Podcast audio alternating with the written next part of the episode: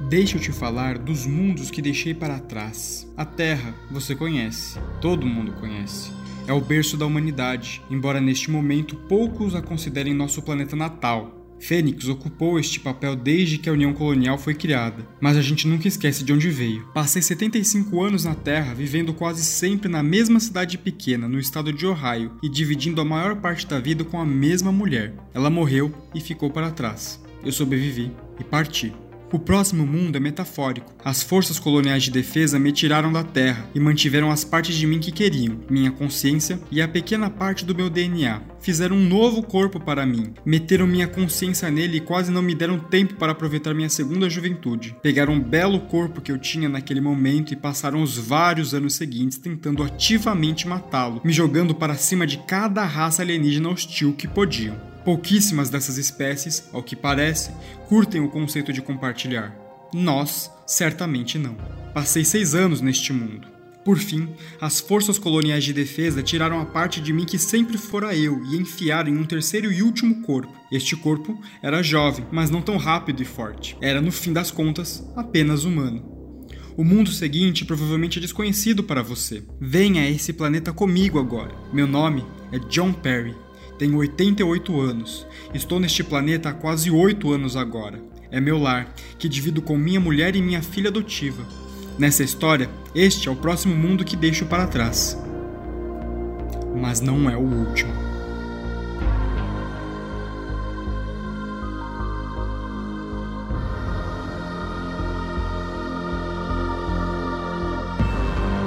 Oi, eu sou o Léo. Oi, eu sou a Marcela. E você está no Olhar Anacrônico, o podcast de literatura no seu tempo. Sejam bem-vindos ao nosso podcast. Gente, eu não vou mentir para vocês. É a terceira vez que a gente tá gravando essa bosta. Porque a primeira vez não, não saiu muito bem e a segunda a gente esqueceu de botar para gravar. Então... Me acredite, a segunda vez estava melhor. Nossa, a segunda vez estava ótimo. Então, vocês nunca vão saber como foi aquela conversa. Mas eu posso garantir que foi ótimo. E a gente tá cansado agora. Mas a gente vai falar de novo, né? Sobre. Poxa! Nunca falamos sobre. Vamos fingir. Caralho. Uh.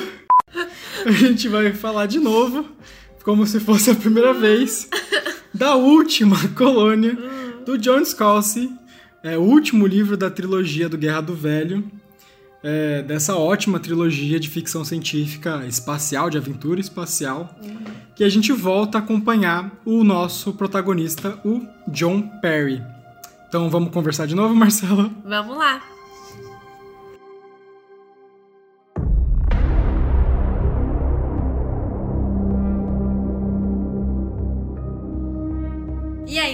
Conta pra gente a sinopse do livro. Esse livro ele começa com a gente acompanhando, então, volta a acompanhar a história a partir da, de uma perspectiva de primeira pessoa. Porque o segundo livro ele era narrado em terceira pessoa. Certo.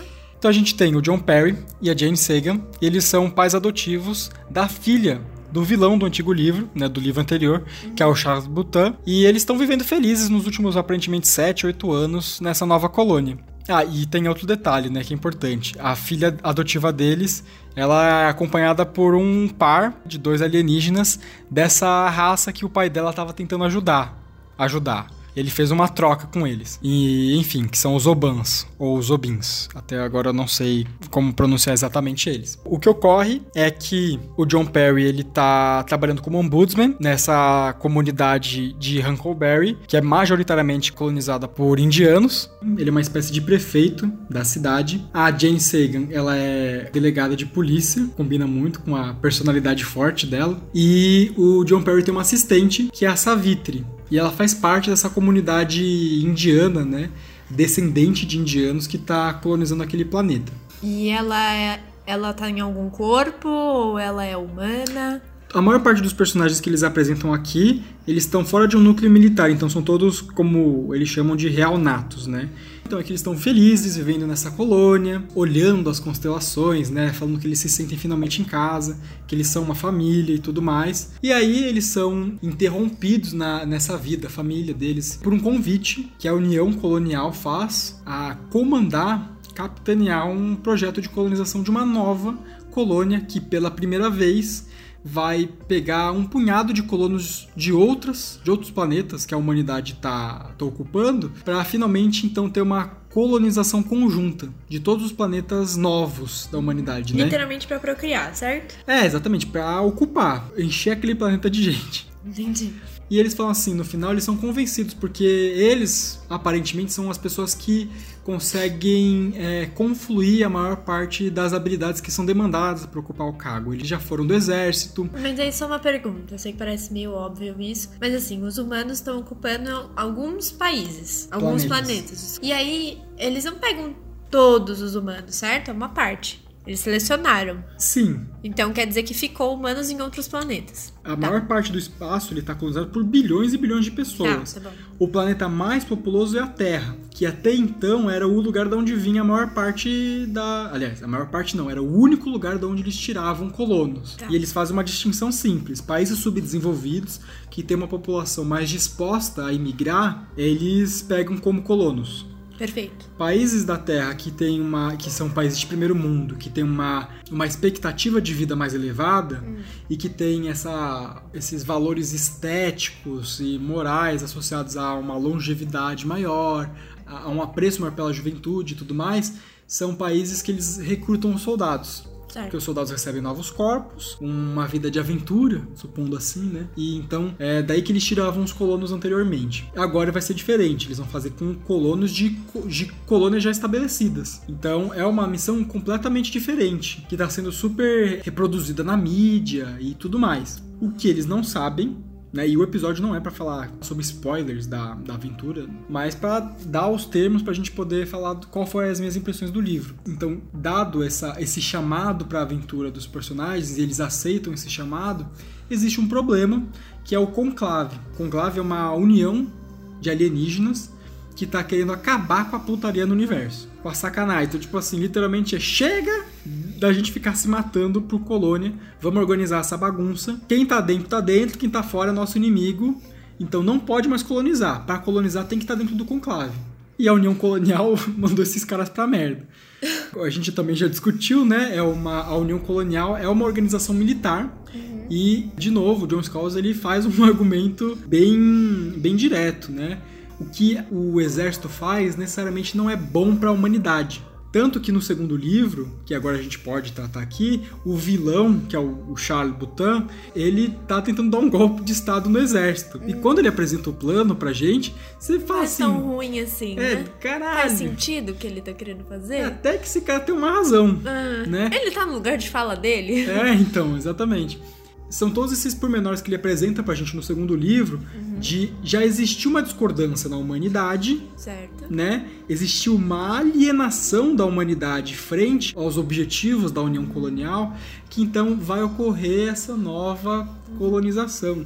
E tá tudo meio estranho, né? Tá tudo ocorrendo meio estranho. Eles estão chamando gente de todas as colônias. Por que de todas as colônias? I have a bad feeling about this.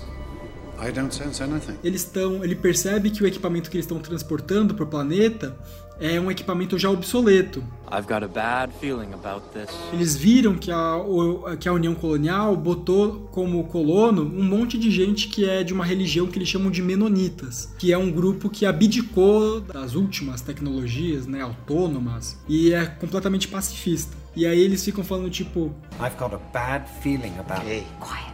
What? Tem alguma coisa cheirando estranho aqui.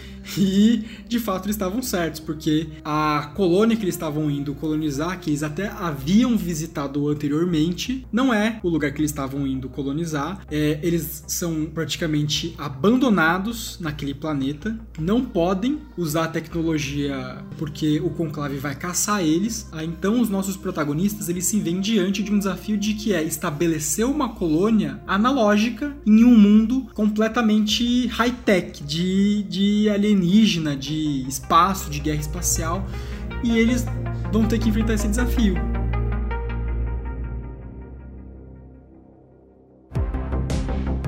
Mas aí, então, a gente estava discutindo sobre essa questão é, deles irem para esse lugar.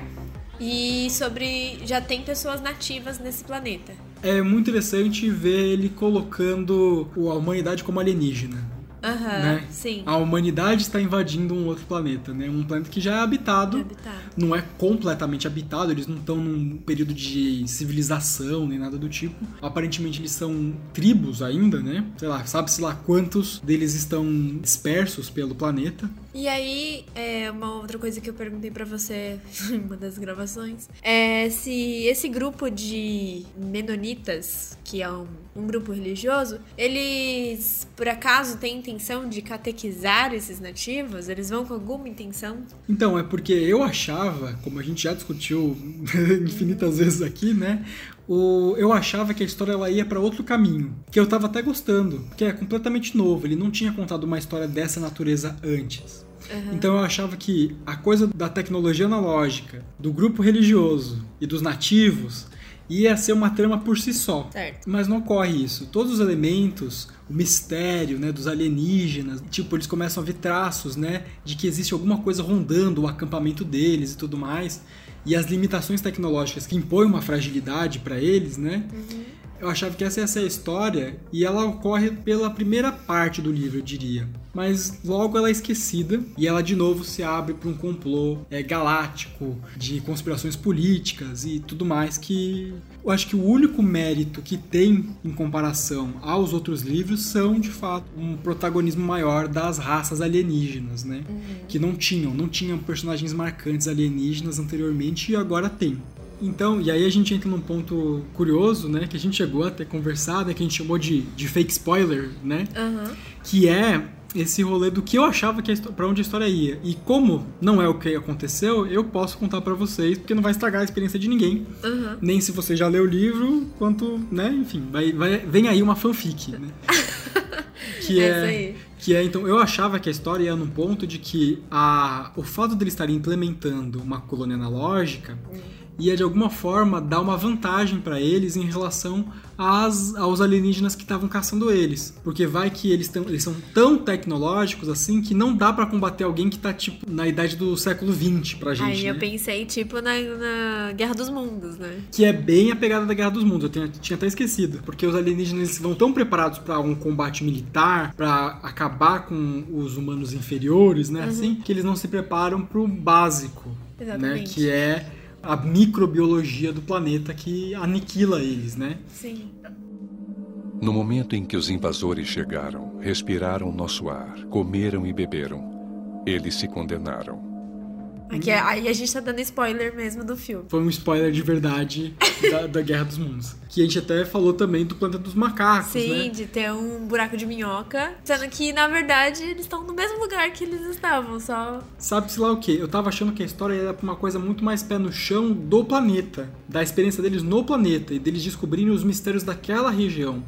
Então, a história que eu imaginava era que, que, o poder limitado deles, tecnológico, ia de alguma forma ser uma força. Uhum. Porque talvez os alienígenas não iam conseguir é, combater eles da mesma forma como eles combateriam um exército altamente preparado. E também tinham os nativos, né, que talvez fossem inimigos naturais aos, aos outros alienígenas, ou até os menonitas, que sei lá, é. coisas do gênero que não ocorrem. Ele vai para um plano super aberto de conspiração é, espacial e que tem muita reviravolta, né, que acaba tirando o peso concreto das ações dos personagens. São muitos plot twists dentro do plot twist. Você para de se preocupar pelos personagens. Okay. E é uma coisa que no segundo livro e no primeiro livro ele mata a gente a rodo, né? Entendi. Que você gosta de personagens. Game of então... Thrones. Não o Game of Thrones, porque não tem o nível de desenvolvimento. Não tem o Ned Stark. É. é. exatamente. Não tem esses personagens que você gosta tanto. Mas que ao mesmo tempo traz um peso pra narrativa. É que não tem tanto. Né?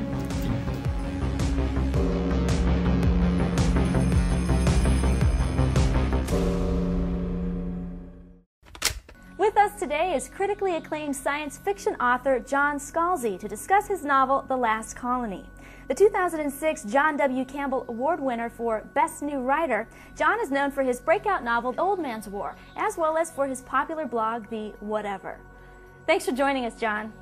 Thank you. Tell us briefly what The Last Colony is all about. Well, indeed, it is epic.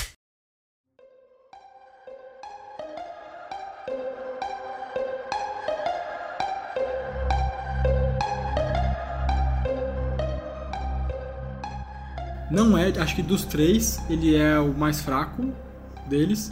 Até por ele não ser mais uniforme. Eu até escrevi isso na minha crítica, porque agora eu sou um crítico literário, né? É... que eu acho que ele, se a proposta era trabalhar esses elementos, que o livro então fosse maior.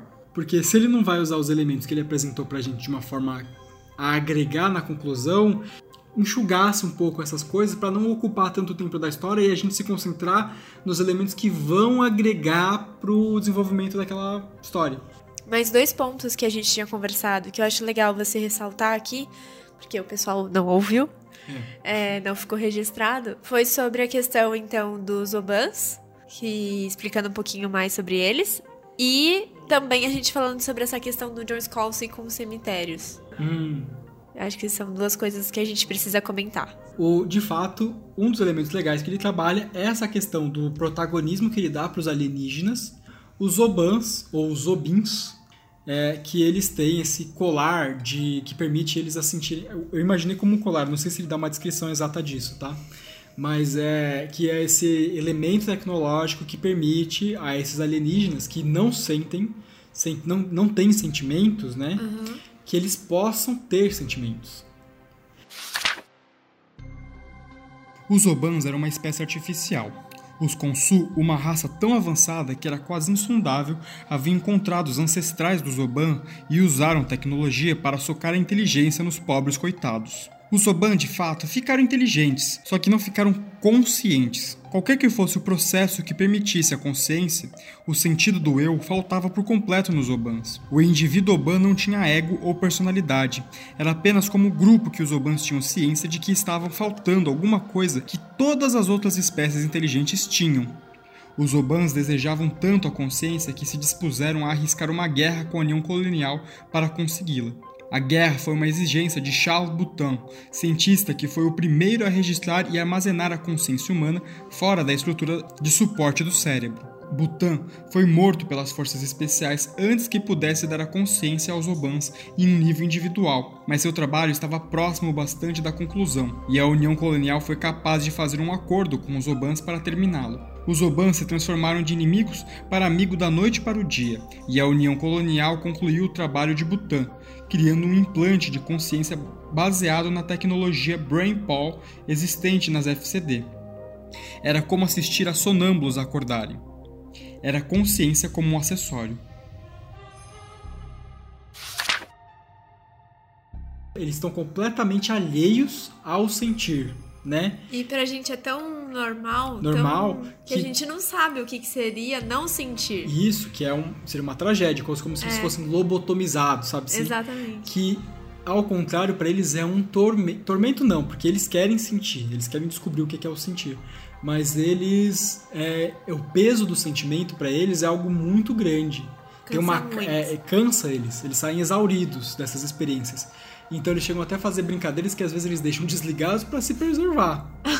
né? Como quando a Zoe, que é a protegida deles, é, termina com um namoradinho, ou tá brava com os pais, né, e tudo Uhum. mais. Tanto que até tem piada no livro o tempo todo. O John Perry, ele fala pros Obans, eles estão chegando num impasse, que eles não sabem direito o que, que, que eles vão fazer, e aí os Obans falam, se vocês fizerem isso, a gente vai ter que matar vocês. E aí a Zoe fala assim, se vocês fizerem isso, eu nunca mais vou perdoar vocês. Alguma coisa do gênero. E eles falam assim: é, a gente talvez fosse obrigado a fazer o que a gente tem que fazer pela nossa espécie, mas nós nunca mais ligaríamos os nossos sensores. Ai, que fofo, chega a ser fofo. Não, chega a Porque ser eles fofo. vão sentir culpa. É, porque eles nunca iam conseguir conviver com a É. culpa. Muito, eu achei fofo. Não, mas é muito Eles interessante. terem a consciência antes mesmo de sentir. Uhum. Então Surreal. é, é e aí legal. fica a pergunta que eu tinha feito pra você da outra vez, é do tipo assim, como eles sabem o, o que significa esse sentimento se eles não sentiram? Sabe?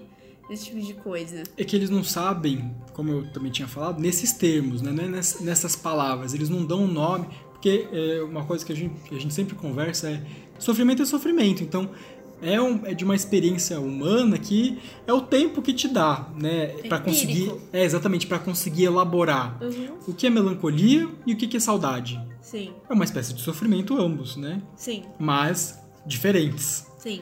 Eles só vão descobrir com a experiência, que é para isso que eles estão lá, mas que dá uma ansiedade neles, né? Dá um cansaço neles. Que Ok. é um negócio que eles falam, nossa, a gente vai desligar porque não tá dando. Não tá dando. E ainda mais porque eles estão acompanhando uma adolescente, então pra eles é tudo muito Nossa, intenso. é muito intenso. né? E é o trabalho deles, de novo, é tudo. Tem tudo uma piadinha em volta, né? É, é um livro que se leva a sério, mas sempre tem uma tiradinha cômica.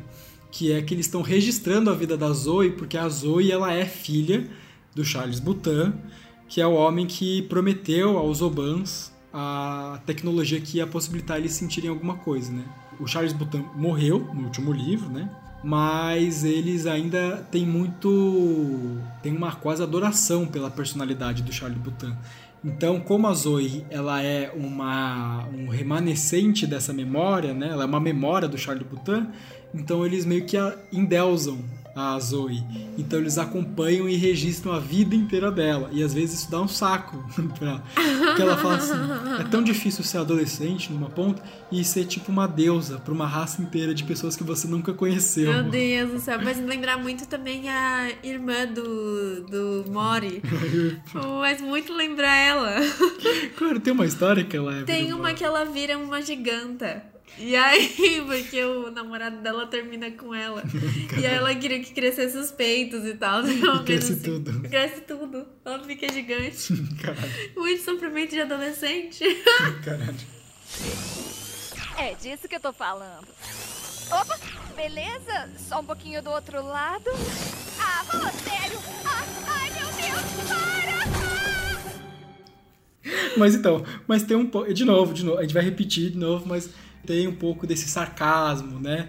Que, que acaba fazendo parte do gostoso de ler John Scalzi.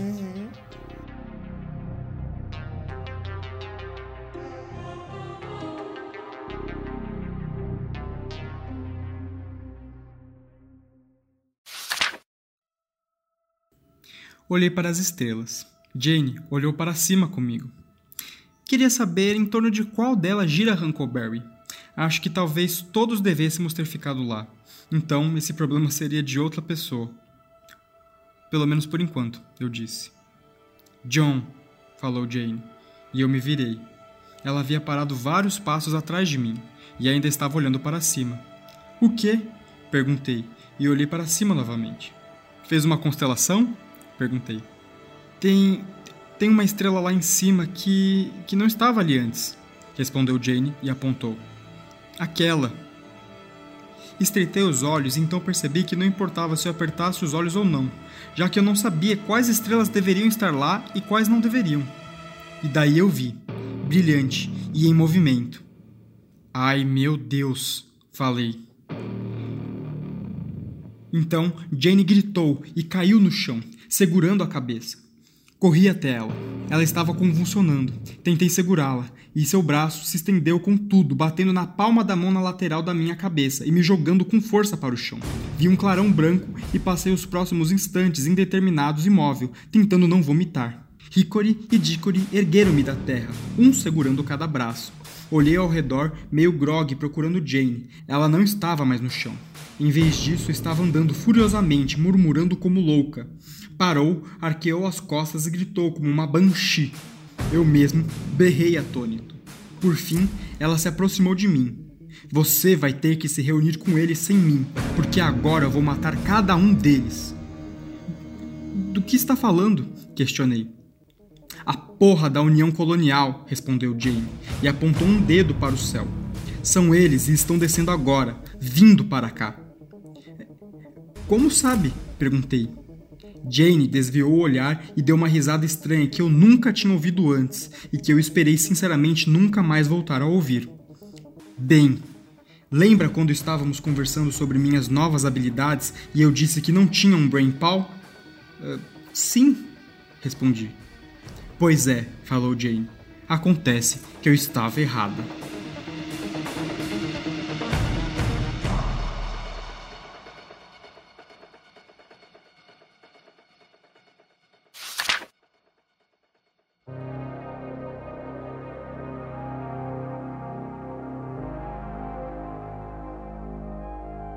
Então, e o outro ponto que a gente também tinha mencionado é a questão dos cemitérios, né? Tem sempre um ponto de inflexão. Quando a gente lê esse livro, ele é a conclusão desse arco do John Perry e da Jane Sagan, ele rima em muitos aspectos com os outros livros. E um desses é a questão do cemitério. No primeiro livro, o John Perry ele visita o cemitério, visita o túmulo da esposa antes de se alistar. No, no segundo livro, o Jared Dirac ele visita o túmulo do Butã, que estava supostamente morto, né? Sim. Ele é um clone do Butã, então ele está diante das memórias e de, do futuro dele, né? Ele vai se tornar aquela pessoa, Sim. né?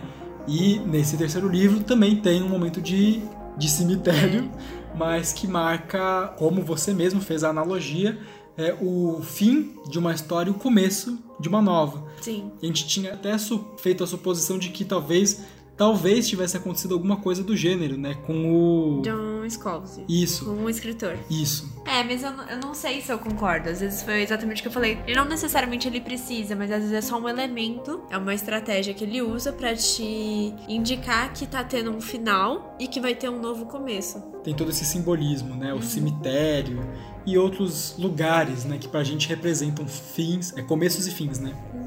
Ele usa como elemento narrativo. Não quer dizer que ele não tenha passado por alguma coisa. Eu só tô dando aqui um exemplo que às vezes. Eu, eu acho que faz sentido. Mas acho que era isso, né? Eu espero que dessa vez tenha ficado registrado. É, a segunda conversa que a gente teve tinha sido legal, né? Tinha sido mais orgânica. Infelizmente não, não rolou. Rolou. Mas tá aqui, então. O... Uma indicação sua. Não, completamente. Super indica. Não, total. Eu, até pro nosso desafio literário desse ano, né? Tinha como ler uma, uma série de livros, né? Uma trilogia. Isso, é verdade. E essa foi a minha trilogia de livros. Eu demorei demais pra tirar eles da prateleira, né? Eu só tinha lido Guerra do Velho e os outros, como eles vieram na sequência, eles ficaram muito tempo parados. Mas são livros que merecem serem lidos logo na sequência, são livros rápidos. É, de todos, como eu havia falado antes, esse é o mais fraquinho, mas ele tem um final honesto, um final é, decente para os personagens que ele havia apresentado pra gente. E até onde a gente, ao que tudo indica, essa história ela continua, né? O John Scalzi ele publicou sequências dessa série no exterior e com o tempo a gente imagina que eles vão chegar aqui no Brasil, se tudo der certo, em novas edições da editora Aleph, porque é um Essa trabalho capa legal, né? Maravilhosa. Que dá, dá gosto de ver na prateleira. E, e é isso, assim, é uma ótima, é uma ótima ficção científica. E é uma experiência prazerosa, não tem como não dizer que é um livro gostoso. É legal é, viver essas experiências com os personagens. Tanto que eu imaginei até o, o John Perry como o Chris Pratt, né? Aí, acho que vocês devem me conhecer por outro nome. Senhor das Estrelas. Quem? Do Guardiões da Galáxia. Que, que ele tem muito esse ar meio brincalhão e tal, né? Tá então nossa indicação definitiva. É isso aí. E então, se você tiver sugestões, dicas pra nos dar, nos acompanhe no nosso Instagram, que é arroba Olhar Anacrônico. E se você te quiser mandar alguma coisa pra gente também pelo e-mail, o nosso e-mail é olharanacrônico20@gmail.com. É, muito obrigada pra quem acompanhou até aqui. E espero que vocês tenham gostado. Até a próxima! Valeu, gente.